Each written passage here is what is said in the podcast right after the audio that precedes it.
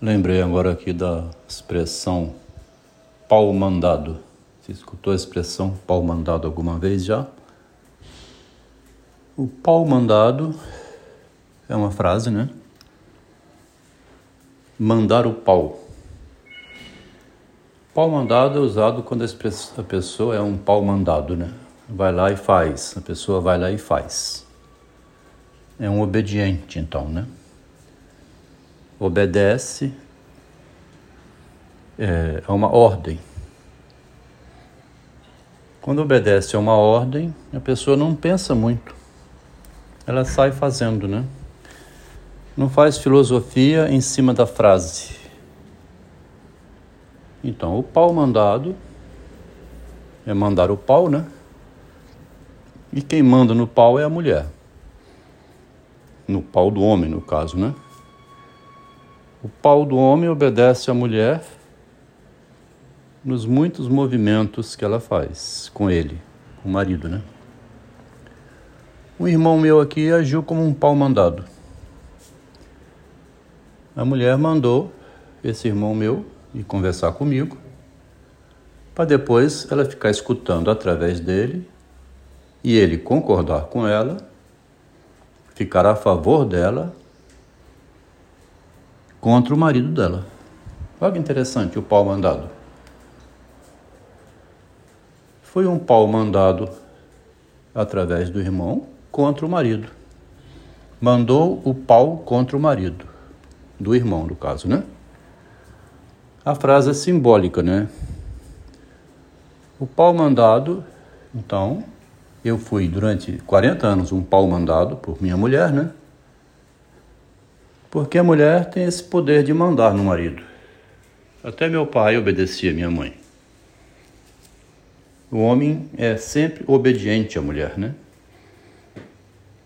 Porque se ele não for obediente a ela, ela faz o inferno na vida dele.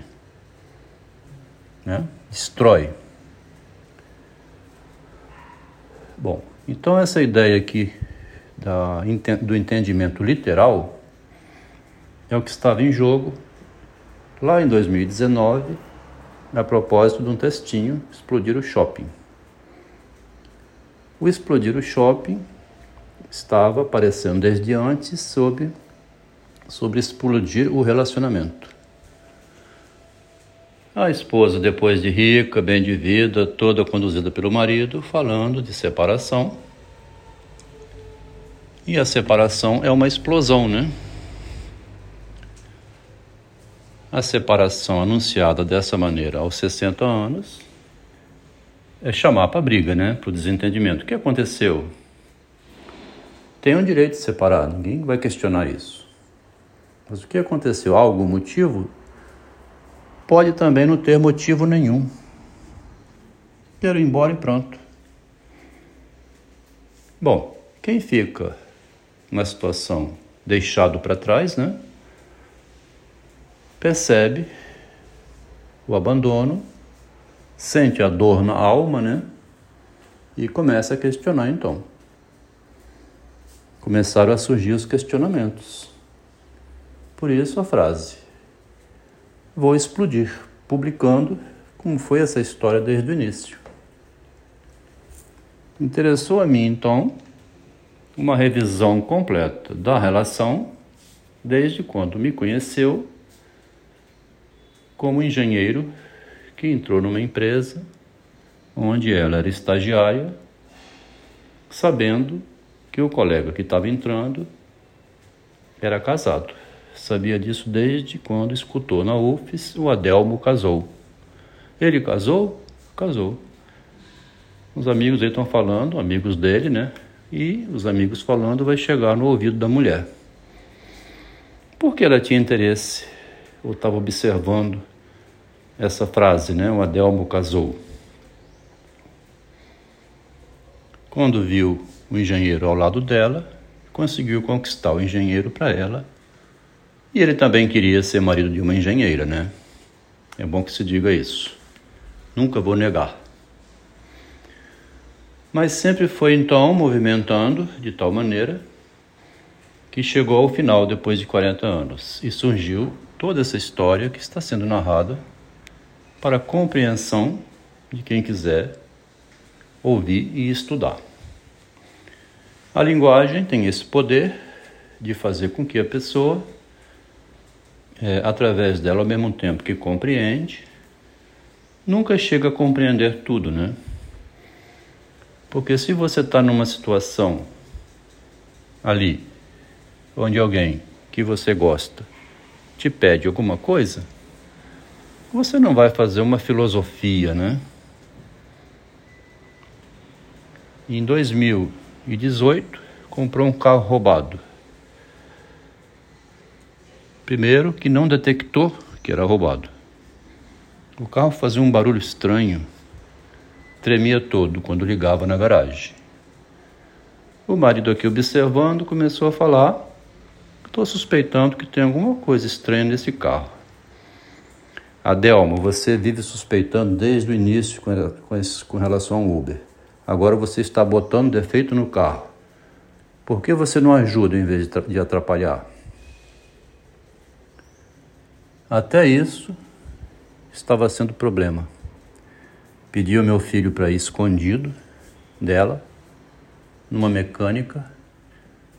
O cara disse: Esse carro aqui é batido, todo avariado, todo remendado. É carro que foi dado baixa. Aí o Breno falou para ela.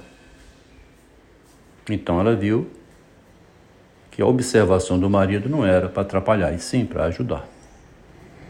Estava sendo difícil a cada vez ter que ficar contornando assim a mulher. Estava ficando cada vez mais difícil. E aí? Daí a pouco, tá indo ela devolver o carro, rever lá com o vendedor.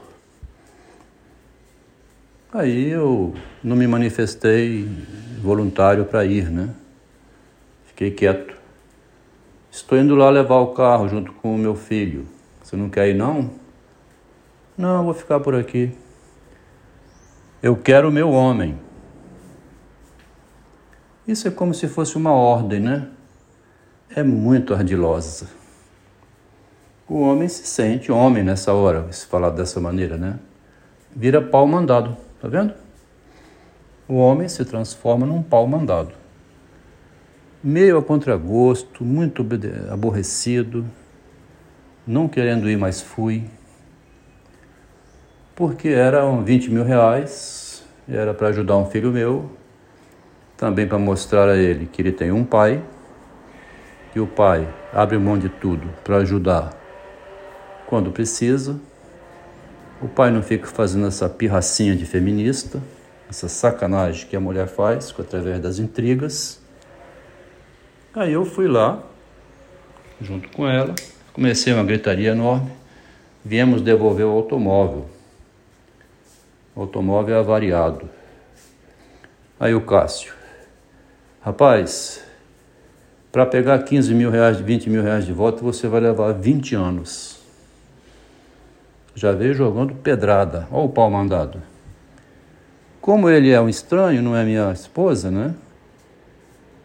Eu não obedeci a essa ordem dele. Está vendo como a linguagem é poderosa? E por que ela precisou do marido? Porque o marido mete medo, né? Aí ele foi, o pau mandado foi lá. Daí a pouco eu sei, rapaz, é melhor você pensar melhor porque você não está falando com qualquer um aqui não, tá? Carro roubado, né? Dá problema. Joguei uns verdes assim. Daí a pouco ele telefonou de volta mandou ele lá devolver. Mais na frente, ainda, na conversa com ela, você precisou de mim quando teve que devolver o carro, né? Quem fez tudo fui eu. Eu que fiquei indo para lá e para cá, levando na vistoria. Ele me deu mais um carro, fui ver, estava variado. Me deu mais outro, fui ver, estava variado. Três carros. No final, me devolveu 18 mil. Se eu não tivesse feito nada, tinha. Então, estava assim ela. A ação principal masculina, que é eu quero meu homem, ela não incluiu e a verdade excluiu. Então, quando ela precisava de um homem que gritava grosso a favor dela, ela acionava o marido. Quando o marido dava um grito na cara dela porque ela estava fazendo um roubo, igual o cara que vendeu o carro roubado, aí ela dizia que era violência doméstica. Essa revisão do meu relacionamento tem me sido útil como passatempo para organizar meus livros e para informar as pessoas. Porque, do mesmo modo que ela usou meu irmão contra mim, para que ele se posicionasse como se fosse ele o marido dela, o protetor dela, né? Contra mim, que subi para lá e para cá com ela por 40 anos, né? No final entra meu irmão, como se fosse ele o protetor dela. Jogou meu irmão contra mim, jogou minha filha contra mim em 2019, tem quatro anos que a minha filha não fala comigo. Começou então a causar uma destruição dentro da minha família com meus irmãos e da minha família dos nossos filhos. Eu marquei uma reunião agora para amanhã para juntar os meus três filhos para começar a recompor a paternidade. E eles vêm, ficaram combinados de vir. Um está indo para Curitiba na sexta, o outro terminando agora a universidade, e o terceiro com o empreendimento dele no coco, graças ao pai, né? Então, os meus três filhos é fácil de é, manter a unidade em torno dos filhos, né?